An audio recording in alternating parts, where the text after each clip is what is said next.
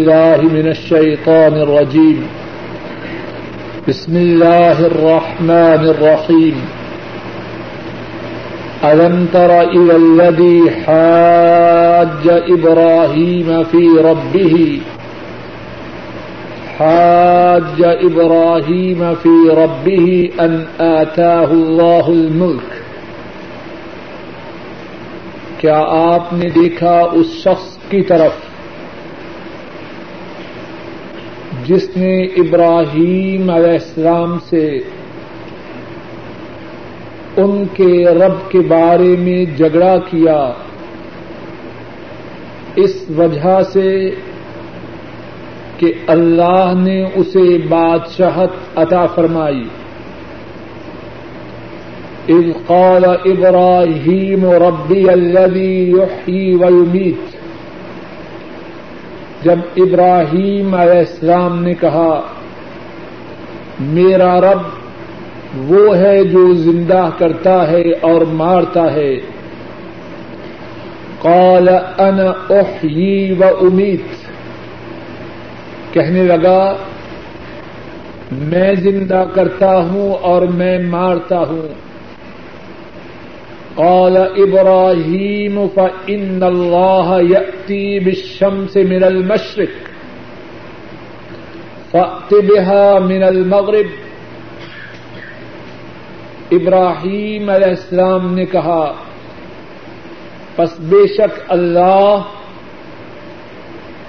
سورج کو مشرق سے لاتے ہیں، تو اس کو مغرب سے لا۔ فبہت الذی کفر جس نے کفر کیا وہ حیران ہو گیا۔ واللہ لا يهدي القوم الظالمین اور اللہ ظالموں کی قوم کو ہدایت نہیں دیتے۔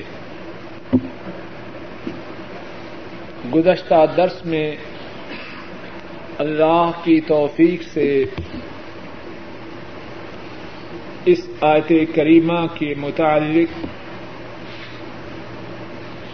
بات کی گئی اور اس آیت کریمہ کے متعلق جو بات کہنی تھی، اللہ کی توفیق سے اس کا زیادہ حصہ گزشتہ درس میں بیان کیا جا چکا ہے۔ تھوڑی سی بات باقی ہے۔ اس کے کہنے سے پہلے گزشتہ درس میں اس آیت کریمہ کے متعلق جو بات کی گئی، اس کا خلاصہ عرض کیے دیتا۔ پہلی بات اس آیت کریمہ کے حوالہ سے گزشتہ درس میں یہ کہی گئی کہ اللہ مالک الملک اہل ایمان کے مددگار ہیں، اہل ایمان کے کارساد ہیں اور وہ انہیں اندھیروں سے نور کی طرف نکالتے ہیں۔ شیطان کافروں کے ساتھی ہیں اور وہ انہیں نور سے اندھیروں کی طرف دکھیلتے ہیں۔ اس آیت کریمہ کے حوالہ سے یہ بات کہی گئی کہ اس آیت کریمہ میں اللہ کی طرف سے اپنے اولیاء کی جو مدد ہے، اللہ کی طرف سے ایمان والوں کی جو مدد ہے، اس کا اس آیت کریمہ میں بیان ہے۔ اور شیطانوں کا کافروں کو جو بہکانا ہے، اس کا بھی اس آیت کریمہ میں بیان ہے۔ اللہ نے ابراہیم علیہ السلاط وسلام کی کس طرح نصرت و اعانت کی؟ اور نمرود کو شیطان نے کس طرح گمراہ کیا؟ ایک دوسری بات یہ بیان کی گئی کہ جس شخص نے ابراہیم علیہ السلام سے جھگڑا کیا مفسرین نے اس کا نام نمرود بیان کیا ہے اور بیان کیا ہے کہ وہ بابل کا حکمران، بابل کا بادشاہ تھا۔ تیسری بات یہ بیان کی گئی کہ جو موضوع مناظرہ تھا، گفتگو کا جو موضوع تھا وہ اللہ کا وجود تھا۔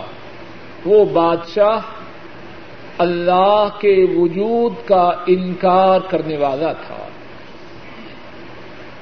چوتھی بات یہ بیان کی گئی، اس بادشاہ کی سرکشی کا سبب، اس کی تغیانی کا سبب۔ یہ بات بنی کہ اللہ نے اسے بادشاہ سے نوازا۔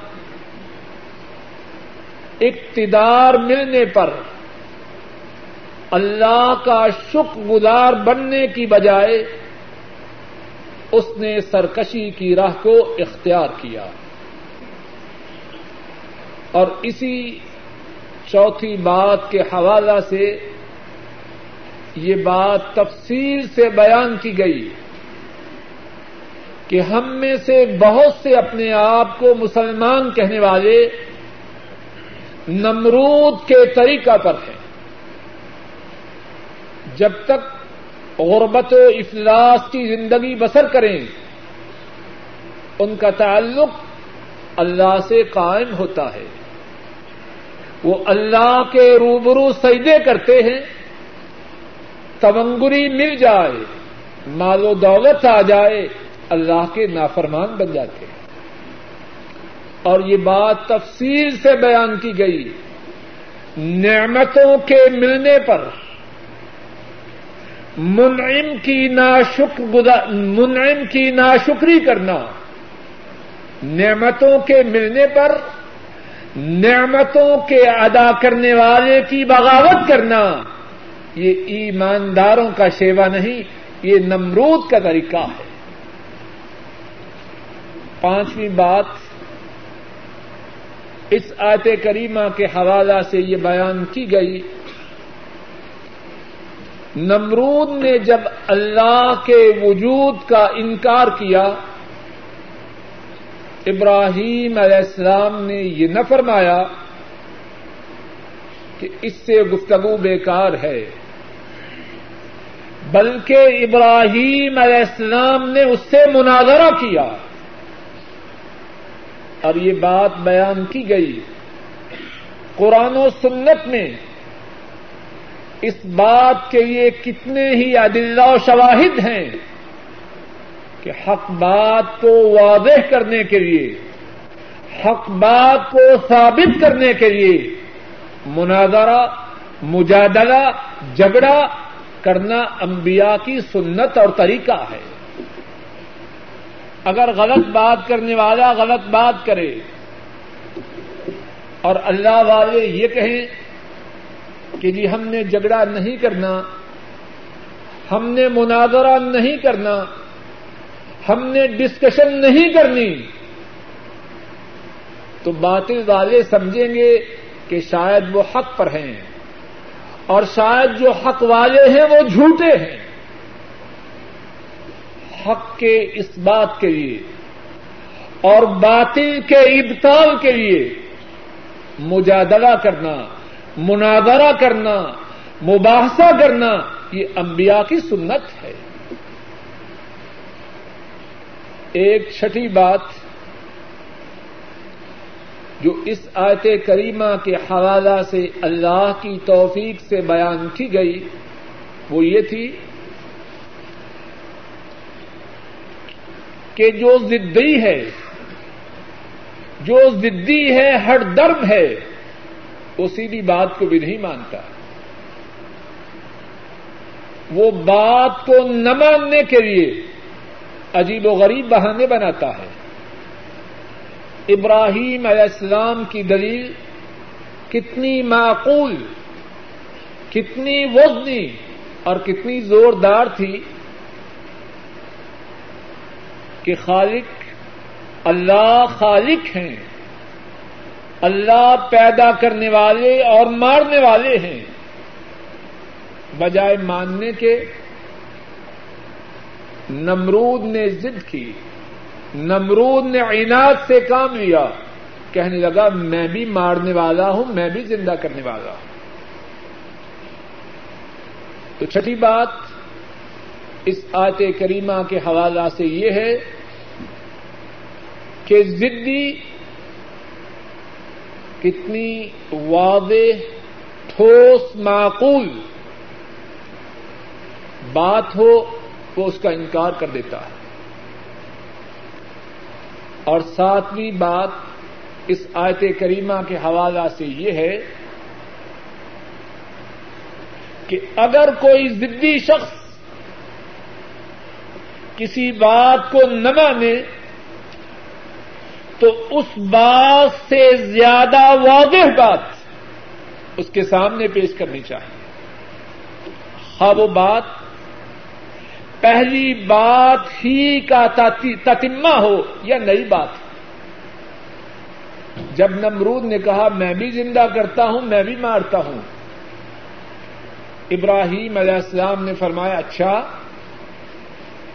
تو میرا رب تو سورج کو مشرق سے لاتا ہے، تم ذرا مغرب سے لا کے دکھاؤ۔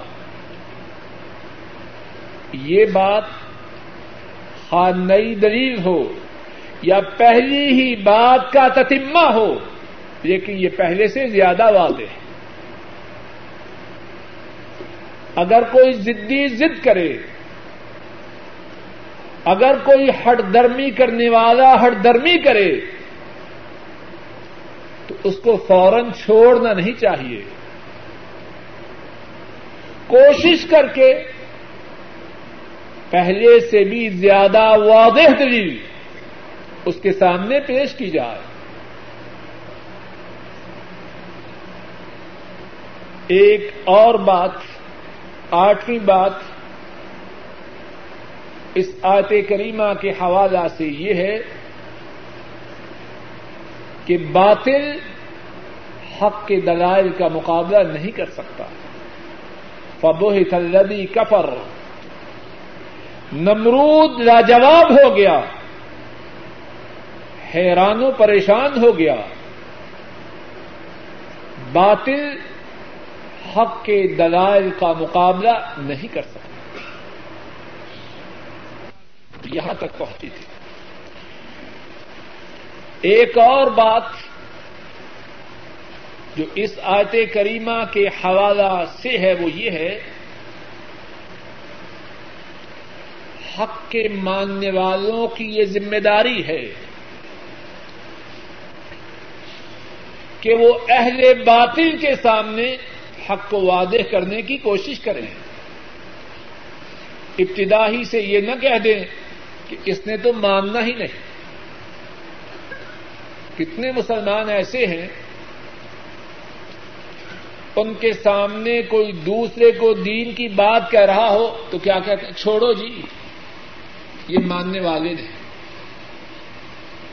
ایسا کہنا غلط بات ہے۔ نمرود کتنا برا انسان ہے۔ اللہ کے وجود کا انکاری ہے۔ ابراہیم علیہ السلام ایک دلیل پیش کرتے ہیں، نہیں مانتا، چھوڑا نہیں۔ یا دوسری دلیل، یا اسی دلیل کا تتمہ اس کے سامنے پیش کرتے ہیں۔ شاید کہ اللہ اسے ہدایت دے دے۔ حق والوں کی یہ ذمہ داری ہے۔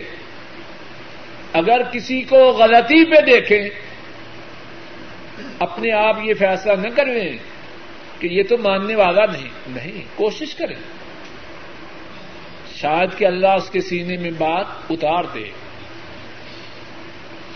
ایک اور بات اس آیت کریمہ کے حوالہ سے یہ ہے واللہ لا يهدي القوم الظالمین اللہ ظالموں کی قوم کو ہدایت نہیں دیتے قرآن و سنت سے معلوم ہوتا ہے کہ کچھ باتیں ایسی ہیں جن کی وجہ سے اللہ کی طرف سے ہدایت بندوں کے نصیب میں آتی ہے۔ اور کچھ باتیں ایسی ہیں جو ہدایت کی راہ میں رکاوٹ ہے اس آیت کریمہ سے یہ بات معلوم ہوتی ہے کہ ہدایت کی راہ میں جو رکاوٹیں ہیں، ان میں سے ایک رکاوٹ ظلم ہے۔ واللہ لا يهدي القوم الظالمین۔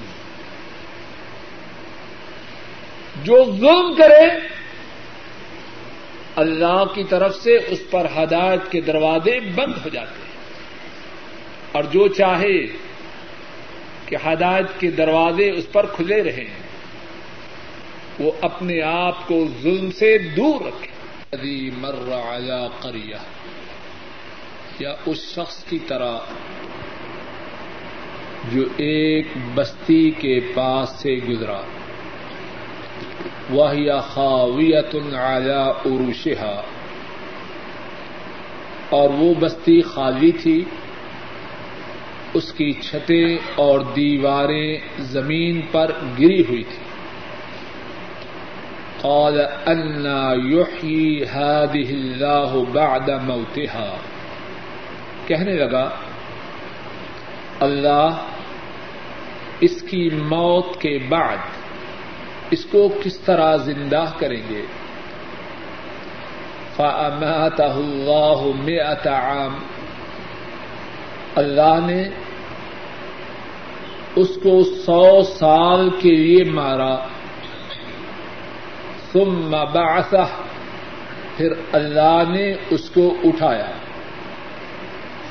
قال، کم لبثت؟ اللہ نے فرمایا، تو کتنی دیر ٹھہرا ہے؟ قال، لبثت یوما او بعض یوم۔ کہنے لگا،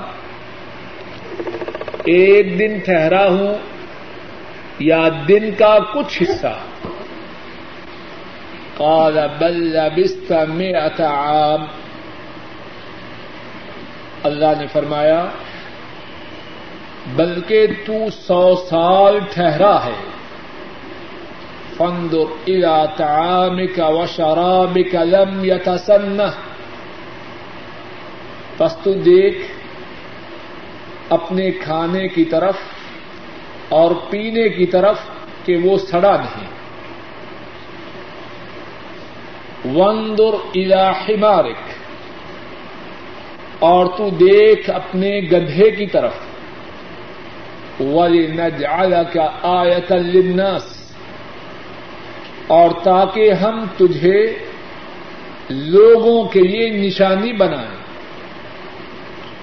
وندر العظم اور ہڈیوں کی طرف دیکھ، کئی فنون شدہ ہم ان کو کس طرح اٹھاتے ہیں؟ ثم نقصوها لحما، پھر ہم ان ہڈیوں پر کس طرح گوشت چڑھاتے ہیں؟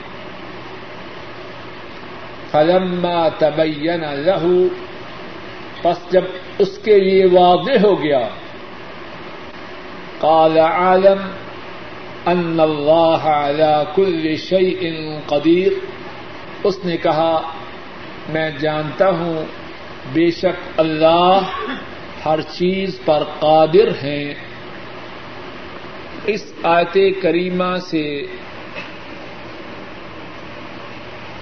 دو آیت پہلے۔ اس آیت کریمہ سے ایک آیت پہلے تو وہ ہے جس کے متعلق ابھی گفتگو ہو رہی تھی۔ اس سے جو پہلی آیت ہے، اس میں اللہ مالک الملک نے یہ بیان فرمایا کہ اللہ ایمان والوں کے مددگار ہیں۔ اور ان کو اندھیروں سے نور کی طرف نکالتے ہیں۔ اور شیطان کافروں کے ساتھی ہیں۔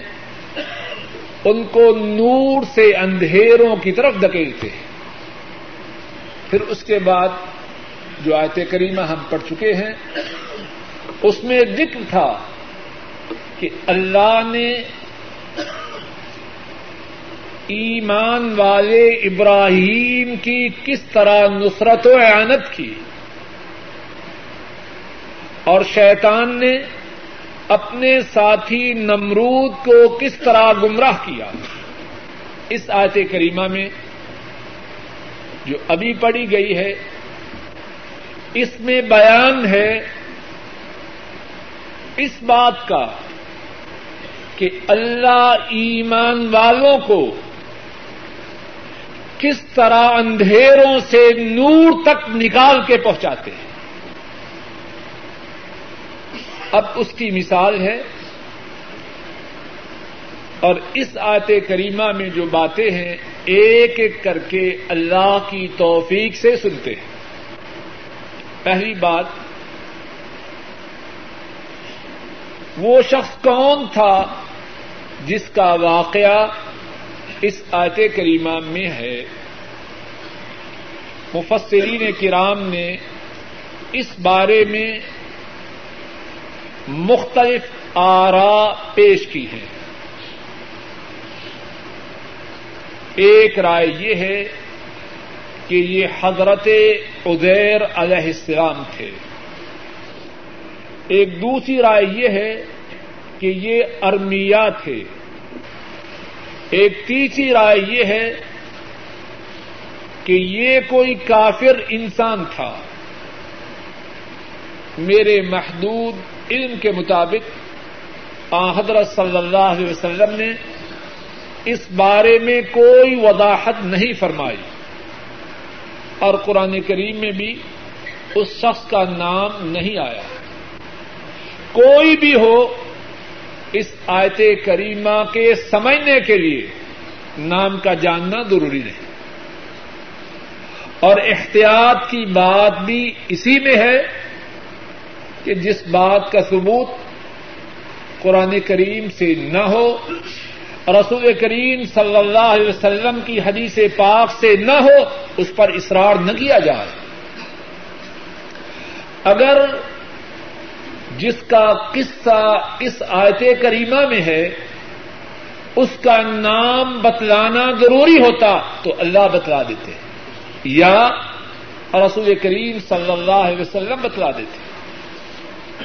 جب نہ اللہ نے بتلایا ہے اور نہ رسول کریم صلی اللہ علیہ وسلم نے بتلایا ہے، تو ہم اس شخص کا نام معلوم بھی نہ کر سکیں تو کچھ حرض نہیں۔ بلکہ شاید کسی خاص نام پر اصرار نہ کرنے میں ہی خیر ہے۔ ہاں اگر کسی کے علم میں آ حضرت صلی اللہ علیہ وسلم کی حدیث پاک اس بارے میں آ جائے تو وہ سر آنکھ ہو گئے ہاں ایک بات اس آیت کریمہ سے معلوم ہوتی ہے کہ جس شخص کا واقعہ ہے، وہ اللہ کا نبی تھا، کافر نہ تھا۔ کیوں؟ کہ آیت کریمہ میں جس طرح آپ سن چکے ہیں، اللہ سے گفتگو ہوئی۔ اللہ نے پوچھا، کتنی دیر ٹھہرے ہو؟ اس نے کہا، ایک دن یا ایک دن کا کچھ حصہ۔ اللہ نے فرمایا، نہیں، سو سال ٹھہرے۔ اور اس کے بعد جو اللہ سے گفتگو ہے، تو اللہ سے جن کی دنیا میں گفتگو ہو، وہ اللہ کے انبیاء یا رسول ہوتے تو ایک بات قرآن کریم ہی سے معلوم ہے کہ جن کا واقعہ ہے، وہ اللہ کے نبی یا رسول تھے۔ نمبر دو او کلری مر قریہ۔ یا اس شخص کی طرف، یا اس شخص کی طرح جو کسی بستی کے پاس سے گزرا، وہ بستی کون سی تھی؟ مفسرین نے اس بستی کے بارے میں بھی ایک سے زیادہ قول بتلائے، ایک سے زیادہ آرا کا اظہار کیا ہے۔ جو رائے زیادہ مشہور ہے کہ وہ شہر بیت المقدس کا شہر تھا۔ اور اس بارے میں بھی میں وہی بات کہوں گا جو پہلی بات کے بارے میں کہی ہے۔ قرآن کریم سے اور رسول کریم صلی اللہ علیہ وسلم کی حدیث سے میرے علم کے مطابق اس بستی کا تعین نہیں ہوتا، کوئی بھی ہو۔ بستی کے نام کے بغیر بھی قرآن کریم میں جو واقعہ بیان کیا ہے وہ مکمل ہے۔ اور پھر زور دے کے تکرار سے اسرار سے کہتا ہوں، سلامتی کی راہ وہ ہے جو قرآن کریم بتلائے، حدیث پاک سے اس کا ثبوت ملے۔ اس کے علاوہ جو باتیں ہیں، ان کی حقیقت کے متعلق ہم کچھ نہیں کہہ سکتے۔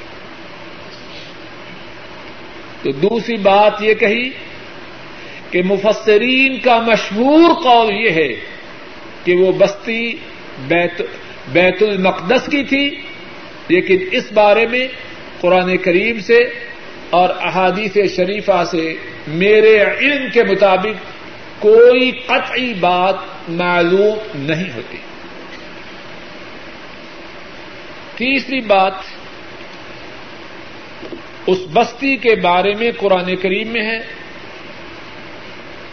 کہ وہ بستی خاویہ تھی۔ خاویہ سے مراد یہ ہے کہ ساری بستی میں کوئی انسان نہ تھا۔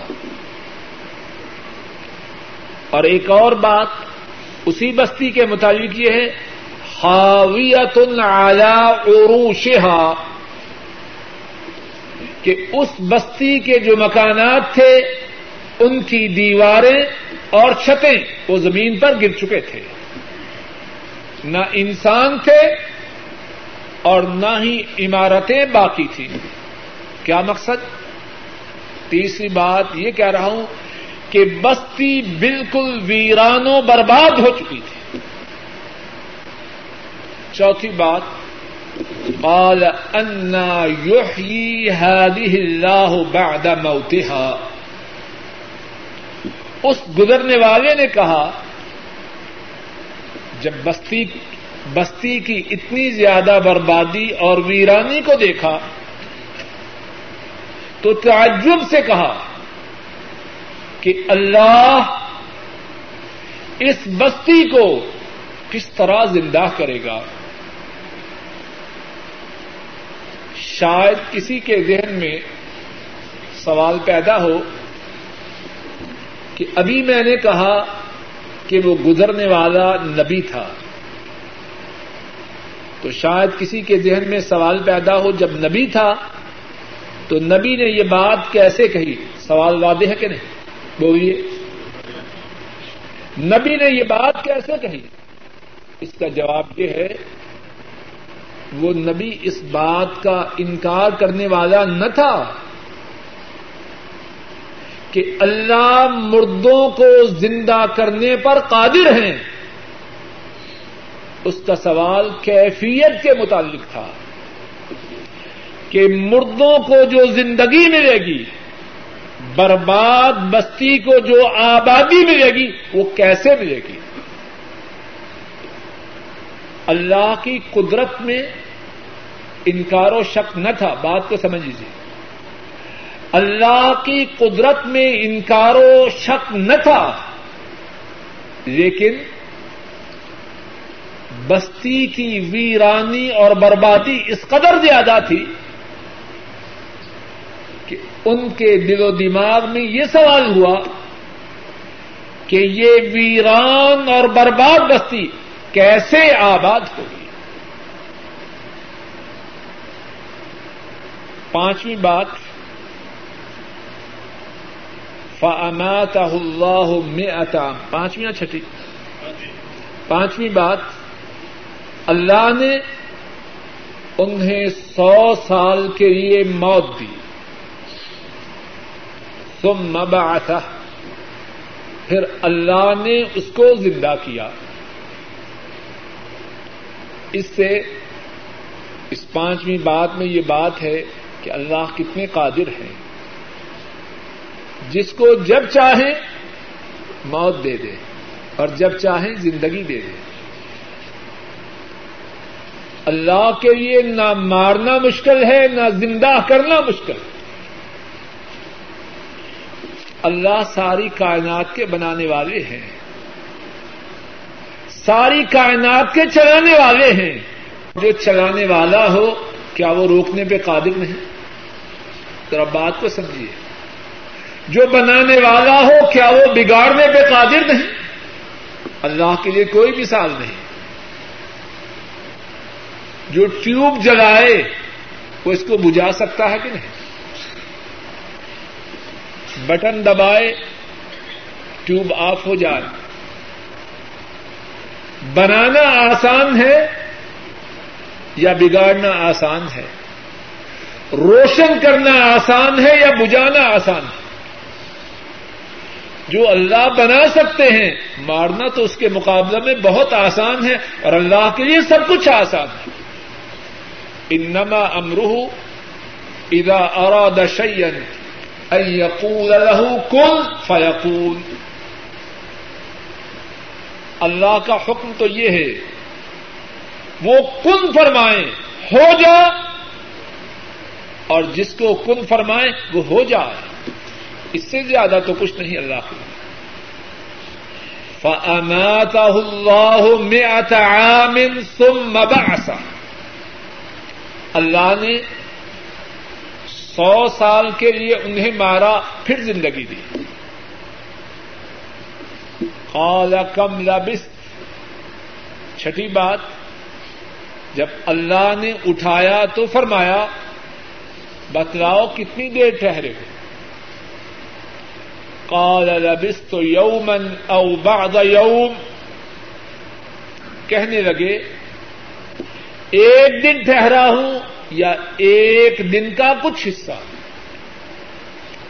بعض مفسرین نے لکھا ہے کہ جب ان کو موت آئی تو اس وقت صبح کا وقت تھا۔ اور جب انہیں اٹھایا گیا تو اس وقت سورج کے غروب ہونے کا وقت تھا۔ جب انہوں نے آنکھ کھولی تو یہ سوچا صبح کے وقت سویا تھا۔ مغرب سے پہلے اٹھ چکا ہوں۔ پہلے ایک دن کہا، پھر جب اچھی طرح دیکھا تو کہنے لگے دن کا بھی کچھ حصہ۔ اور اس میں اس چھٹی بات میں بات یہ ہے کہ اللہ کے یہ نبی جن کو اللہ نے سو سال کے لیے مارا، پھر اٹھایا، انہیں علم غیب تھا کہ نہیں تھا؟ بولیے۔ اگر کہا جائے کہ علم غیب تھا تو معاذ اللہ جھوٹ بول رہے ہیں۔ اللہ نے پوچھا کتنی دیر ٹھہرے ہو؟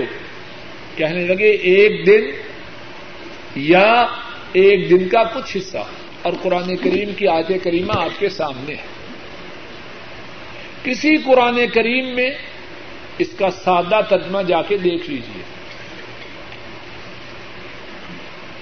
اللہ کے نبی ہیں۔ اللہ سے گفتگو کر رہے ہیں اور پتا نہیں کتنی دیر ٹھہرا۔ اور اگر پتا تھا تو معاذ اللہ جھوٹ کہہ رہے ہیں۔ اللہ کے نبی جھوٹ تو نہیں بولا کرتے۔ اور ہمارے وہ ساتھی کیا کہیں گے؟ جنہوں نے یہ عقیدہ رکھا ہے کہ ان کے پیروں کی بلیوں کو بھی علم غیب ہے۔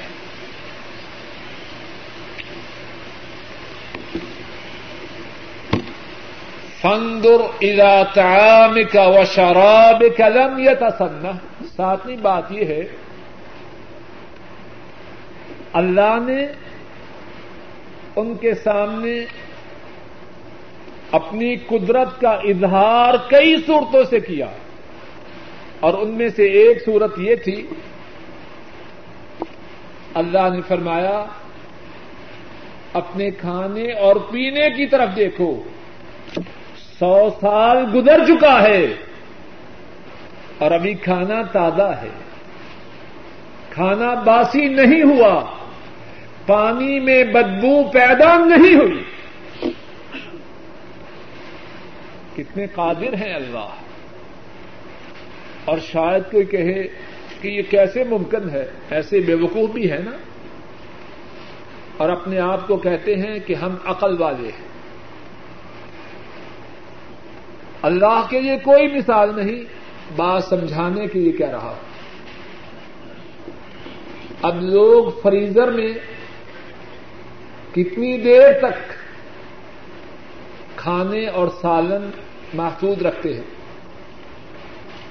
بیگم صاحبہ، وہ پاکستان یا انڈیا جا رہی ہے۔ کتنے دنوں کا کھانا پکا کے جا رہی ہے؟ دو تین ہفتوں کا، ہے کہ نہیں؟ اے انسان، تجھ میں اتنی عقل ہے کہ تو کھانے کو دو، تین، چار، چھ ہفتوں کے لیے محفوظ کر سکے۔ تو کیا اللہ اس بات پہ قادر نہیں کہ سو سال کے لیے کھانے کو محفوظ کر سکے؟ اگر کسی کی کھوپڑی میں دماغ ہو تو وہ قرآن کی اس بات پر اعتراض نہ کرے۔ اور ایسے ذرائع بھی ہیں کہ ہفتوں کی بجائے مہینوں تک، مہینوں کی بجائے سالوں تک انسان چیزوں کو محفوظ رکھتے اگر انسان سالوں تک چیزوں کو باسی ہونے سے محفوظ کر سکتے ہیں، تو اللہ مالک کیا اس بات پہ قادر نہیں کہ سو سال تک کھانے کو تازہ رکھے؟ اگر اللہ چاہیں تو کھانا ہمیشہ ہمیشہ کے لیے تازہ رہ سکتا۔ اللہ کے لیے کیا مشکل ہے؟ اور بات مزید وضاحت کے لیے، یہ جو اللہ کی قرآن کریم میں بیان کردہ اس بات پر اعتراض کرنے والا ہے، وہ اپنی اصل حقیقت کو تو دیکھے۔ جو اللہ اسے ایک گندے کترا سے اتنی خوبصورت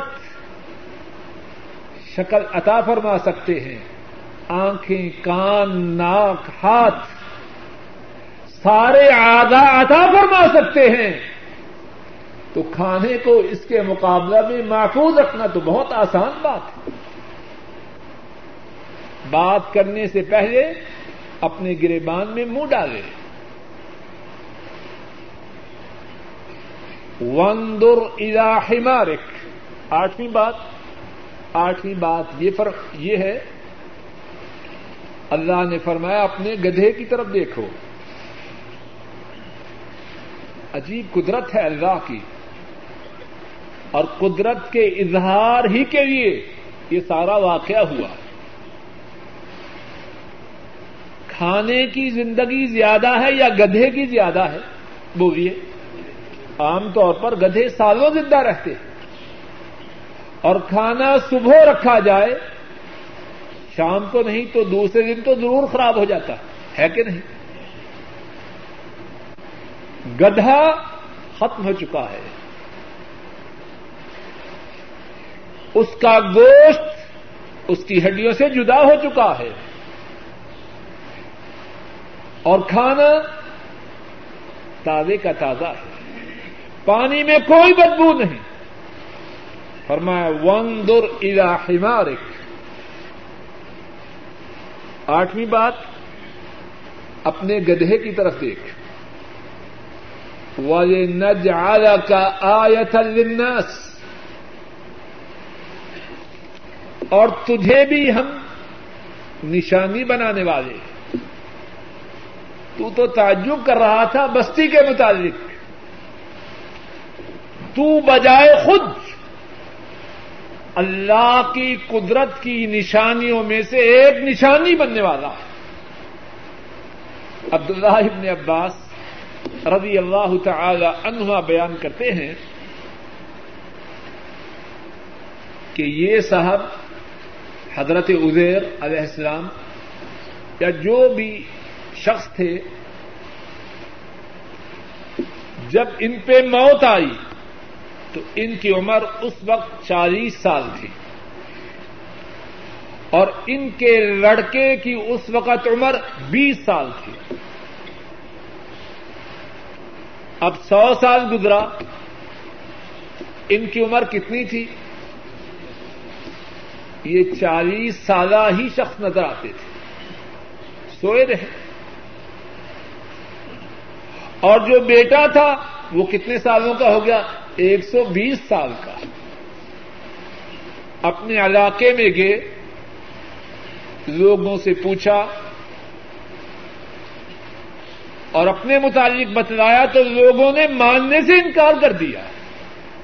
وہ ادیر تو پرانے زمانے میں تھا، یا جو شخص بھی تھا۔ تو فرمایا والی نج کا آیا ہم تجھے بھی اپنی قدرت کی نشانیوں میں سے ایک نشانی بنانے والے وندر العظام۔ اور تو ہڈیوں کی طرف بھی دیکھ۔ سوال کیا تھا؟ انا یحیی هذه اللہ بعد موتها۔ کہ اللہ اس کی ویرانی کے بعد، اس کی موت کے بعد اسے کیسے زندہ فرمائیں گے؟ تو فرمایا، اب گدھے کی ہڈیوں کی طرف دیکھ۔ کئی فن شزہا ہم ان ہڈیوں کو کس طرح اٹھاتے ہیں؟ ثم نقصوہا لحما۔ پھر ہم ان ہڈیوں پر کس طرح گو چڑھاتے ہیں؟ اللہ کی کرم نوازی ہوئی اس بندے پر۔ کہ اللہ نے زندگی عطا کرنے کا نقشہ ان کے سامنے رکھ دیا۔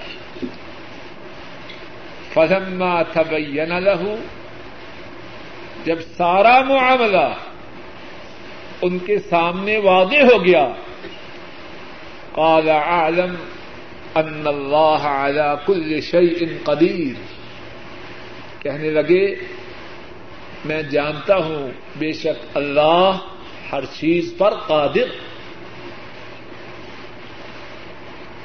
اور اس آیت کریمہ میں، اس آیت کریمہ سے یہ بات معلوم ہوتی ہے کہ اللہ ایمان لانے والوں کی کس طرح نصرت و اعانت فرماتے ہیں۔ کس طرح انہیں اندھیروں سے نکال کر نور تک پہنچاتے ہیں۔ یہ اللہ کے بندے اس بارے میں سوچ میں پڑھے، سوچ میں پڑے کہ اللہ کیسے زندہ کریں گے؟ اللہ نے اپنی قدرت کا کرشمہ انہیں دکھا کر اس سوچ سے نکال دیا۔ اور اس میں یہ سبق ہے، جو چاہے کہ اس کا سینہ نور ایمان سے بھر جائے سرات مستقیم پہ آ جائے اور اس پہ گامزن ہو جائے، وہ صحیح معنوں میں اللہ کا عید بھی ہے کہ جس طرح اللہ نے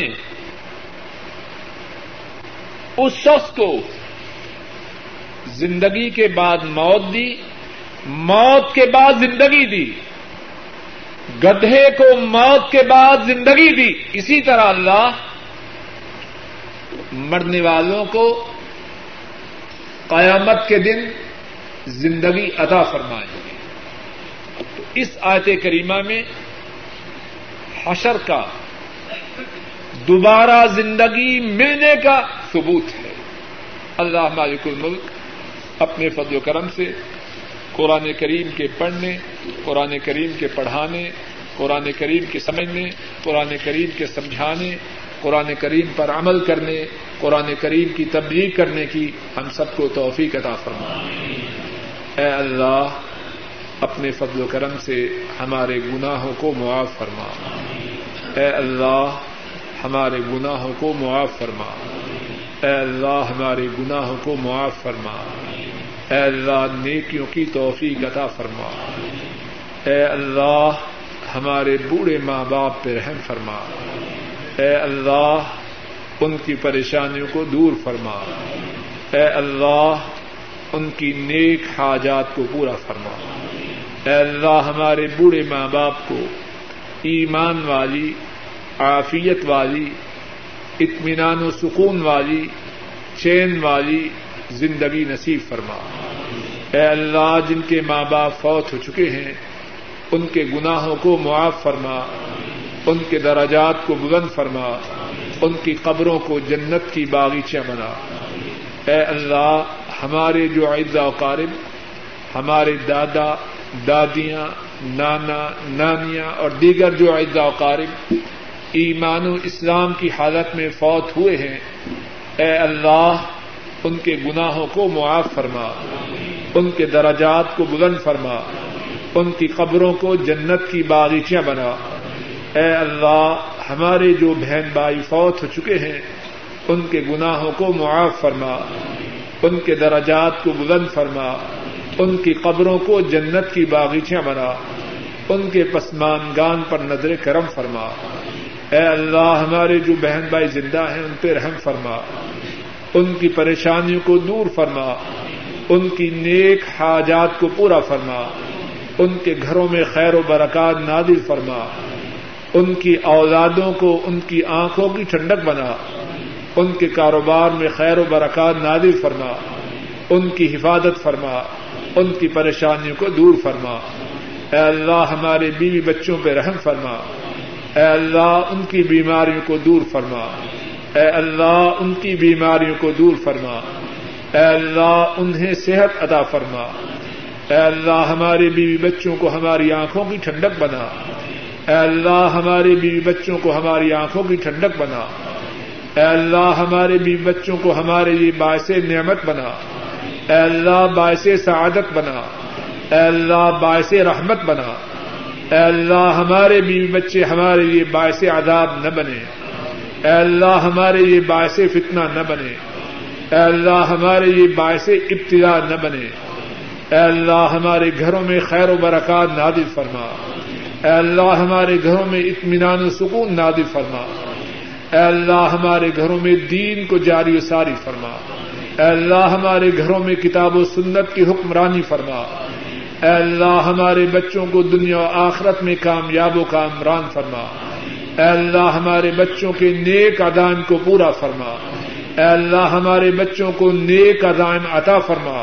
اور ان کے نیک ادائم کو پورا فرما۔ اے اللہ، ہم سب پہ رحم فرما۔ اے اللہ، ہماری پریشانیوں کو دور فرما۔ اے اللہ، ہماری بیماریوں کو دور فرما۔ اے اللہ، ہماری نیک حاجات کو پورا فرما۔ اے اللہ، ہر آنے والی مصیبت سے محفوظ فرما۔ اے اللہ، ہر آنے والی مصیبت سے محفوظ فرما۔ اے اللہ، حادثات سے محفوظ فرمانا۔ اے اللہ، آنے والی بیماریوں سے محفوظ فرمانا۔ اے اللہ، آنے والی پریشانیوں سے محفوظ فرمانا۔ اے اللہ، جو بے روزگار ہیں، انہیں رزق حلال عطا فرما۔ اے اللہ، جو بے اولاد ہیں، انہیں نیک اولاد عطا فرما۔ اے اللہ، جو اولاد والے ہیں، ان کی اولادوں کو ان کی آنکھوں کی ٹھنڈک بنا۔ اے اللہ، ہماری دنیا کو سدھار دے۔ اے اللہ، ہماری آخرت کو سدھار دے۔ اے اللہ، ہمارے سینوں کو ہر قسم کے شرور و فتن سے پاک فرما۔ اے اللہ، حسد سے، تکبر سے، غرور سے، عناد سے، نفاق سے، جھوٹ سے، ریاکاری سے محفوظ فرما۔ اے اللہ، ہر اس بات سے ہمیں دور فرما جو بات آپ کو ناپسند ہے۔ اے اللہ، ہمیں سب وہ باتیں عطا فرما جو آپ کو پسند ہے اے اللہ، تمام کائنات کے مظلوم مسلمانوں کی مدد فرما۔ اے اللہ، کائنات کے تمام مظلوم مسلمانوں کی مدد فرما۔ اے اللہ کائنات کے تمام مظلوم مسلمانوں کی مدد فرما۔ اے اللہ بوسن و حرسک کے مظلوم مسلمانوں کی مدد فرما۔ اے اللہ فلسطین کے مظلوم مسلمانوں کی مدد فرما۔ اے اللہ کشمیر کے مظلوم مسلمانوں کی مدد فرما۔ اے اللہ کائنات میں جہاں کہیں مظلوم مسلمان ہیں ان کی مدد فرما۔ اے اللہ امت پہ رحم فرما۔ اے اللہ امت پہ رحم فرما۔ اے اللہ امت پہ رحم فرما۔ اے اللہ جو امت پہ ظلم و ستم کر رہے ہیں، انہیں تباہ و برباد فرما۔ اے اللہ انہیں عذاب علیم میں مبتلا فرما۔ اے اللہ ہم سب پہ رحم فرما۔ اے اللہ جب تک زندہ رہیں، اسلام پہ زندہ رہیں۔ اور اے اللہ خاتمہ ایمان پہ ہو۔ اے اللہ کل محشر کے دن اپنے عرش عظیم کا سایہ نصیب فرمانا۔ رسول کریم صلی اللہ علیہ وسلم کے حوض کوثر سے پانی نصیب فرمانا۔ رسول کریم صلی اللہ علیہ وسلم کی شفا نصیب فرمانا اور اے اللہ جنت الفردوس میں اپنا دیدار اور اپنے رسول کریم صلی اللہ علیہ وسلم کی صحبت نصیب فرمانا۔ اے اللہ ہماری تمام التجاؤں کو قبول فرما۔ ربنا تقبل منا انك انت السميع العليم وتب علينا انك انت التواب الرحيم وصلى الله تعالى على خير خلقه وعلى آله وأصحابه وأهل بيته وأتباعه إلى يوم الدين. سوالات کے جوابات دینے سے پہلے ساتھیوں سے ایک مشورہ کرنا ہے اور وہ یہ ہے کہ میرے ذہن میں یہ بات آ رہی ہے کہ آئندہ درس انشاءاللہ حج کے موضوع پر ہو۔ تو ساتھیوں کا کیا خیال ہے؟ اگرچہ حج کے موضوع پہ کیسٹیں تو ہیں، لیکن اگر ساتھی پسند کر اپنے گھر میں بھی قربانی ہے، جواب ہے کہ نہیں، حج کرنے والا شخص وہیں قربانی کرے۔ دوسرا سوال یہ ہے کہ کیا کوئی شخص جو ریاض میں یا اپنے وطن سے باہر ہو اپنی طرف سے اپنے وطن میں قربانی کروا سکتا ہے۔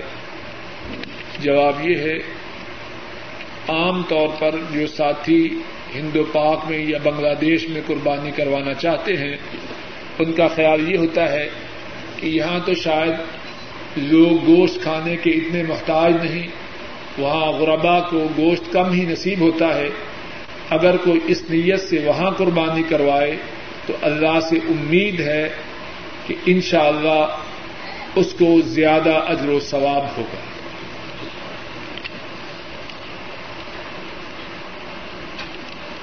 کہ اگر کوئی شخص پاکستان سے عمرہ کی نیت سے آئے اور یہاں آ کر اسے حج کا موقع مل جائے تو کیا کر سکتا ہے کہ نہیں؟ جواب یہ ہے، بالکل کر سکتا ہے۔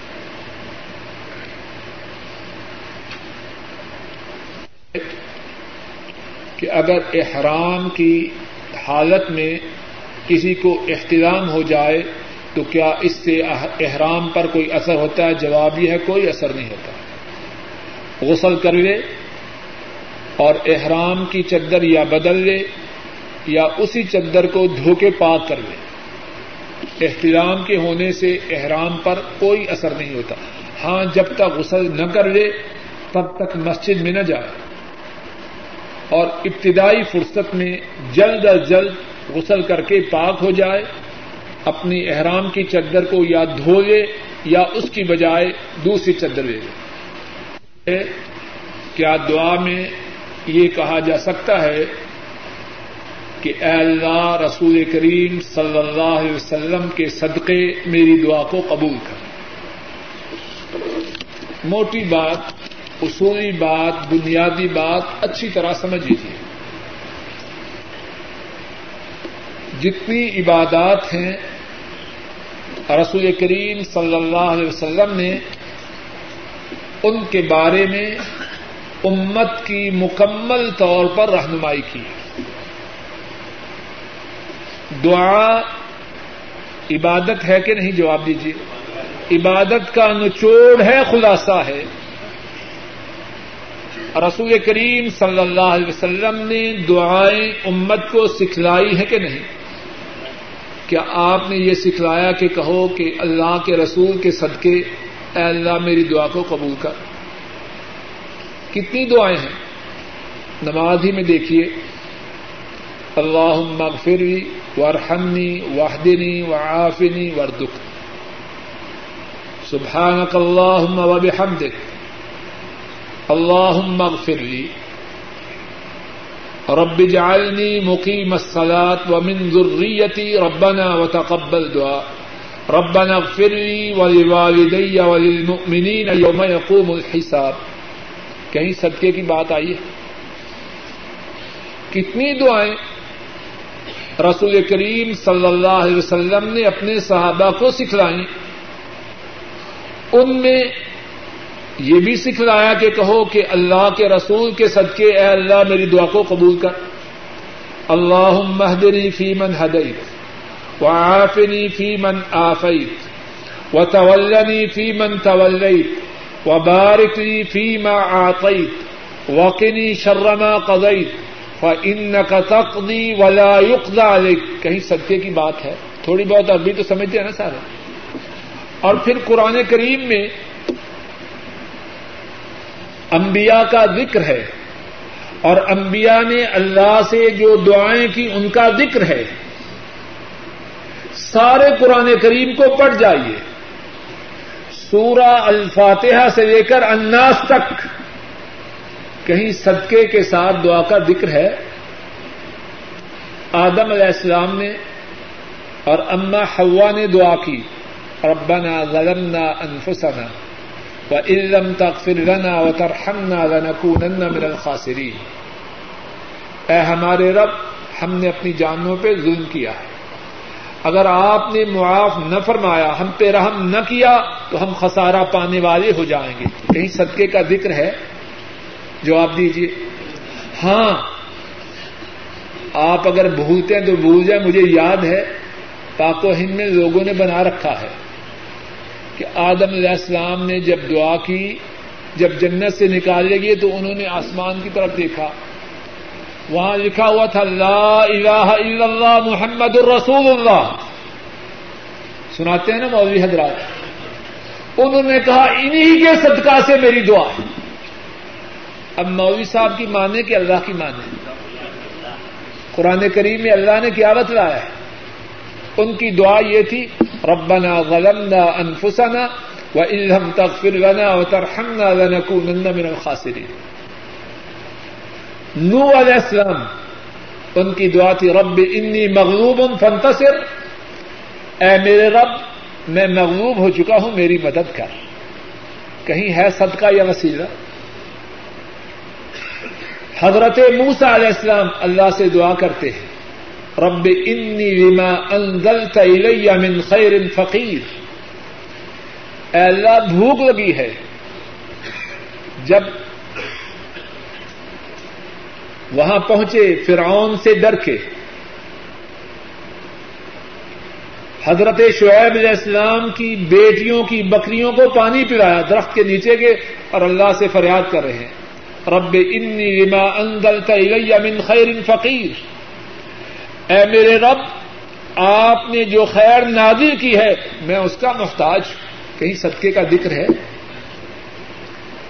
حضرت دکریہ علیہ السلام اللہ سے فریاد کرتے ہیں۔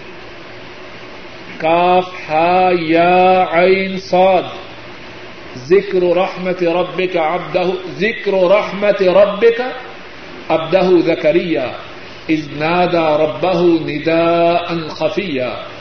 قال رب انی وهن العزم مني واشتعل الراس شيبا ولم اكن بدعائك رب شقيا فرمایا، آپ کے رب کی، اپنے بندے زکریہ پہ جو رحمت ہوئی، اس کا ذرا ذکر کرو۔ ازنادا ربا ندا ان خفیہ۔ جب انہوں نے چپکے سے سرگوشی سے اپنے رب کو پکارا۔ قال رب انی واہن العزم منی۔ انہوں نے کہا، اے میرے رب، میری ہڈیاں کمزور ہو چکی ہیں۔ وسطہ الراس و شیبا سر میں بڑھاپا اس نے جوش مارا۔ ولم اکم بدعا اک رب شقیہ اور اے میرے رب، میں آپ سے دعا کرنے میں کبھی بدبخت نہ تھا۔ جب بھی میں نے آپ سے فریاد کی، آپ نے میری فریاد کو پورا کیا۔ کہیں صدقے یا وسیلے کا ذکر ہے؟ حضرت یونس علیہ السلام نے اللہ سے فریاد کی۔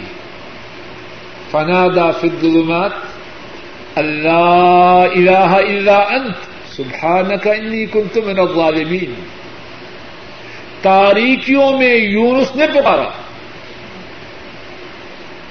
آپ کے سوا کوئی معبود نہیں۔ آپ کے سوا کوئی مشکل کشا نہیں۔ سبحانک، آپ پاک ہیں۔ انی کنت من الظالمین۔ بے شک میں ظالموں میں سے کہیں صدقے کا ہے ذکر؟ حضرت ایوب علیہ السلام بیمار ہوئے۔ اللہ سے دعا کی۔ رب انی مسنی الضر انت ارحم الراحمین اے میرے رب، مجھے تکلیف پہنچی ہے اور آپ سارے رحم کرنے والوں سے زیادہ رحم کرنے والے کہیں صدقے کا ذکر ہے؟ اور اب اور اب اگر کوئی کہے کہ صدقے سے دعا نہیں کرنی، کہتے ہیں دیکھو یہ پکا وہابی مردود ہے۔ کہتے ہیں کہ نہیں ایسے؟ اچھا جی اب آدم علیہ السلام کے متعلق کیا کہیں گے؟ نو علیہ السلام کے متعلق کیا کہیں گے؟ موسا علیہ السلام کے متعلق کیا کہیں گے؟ حضرت زکریہ علیہ السلام کے متعلق کیا کہیں گے؟ حضرت یونس علیہ السلام کے متعلق کیا کہیں گے؟ حضرت ایوب علیہ السلام کے متعلق کیا کہیں گے؟ اور پھر مدینے والے کے متعلق کیا کہیں گے؟ صلی اللہ علیہ وسلم۔ دعا کا طریقہ وہ ہے جو مدینے والے نے سکھ رہا ہے۔ صلی اللہ علیہ وسلم۔ دعا کا طریقہ وہ ہے جو اللہ کے انبیاء اور رسولوں نے اختیار کیا۔ ایک اور سوال ہے۔ وفات کے بعد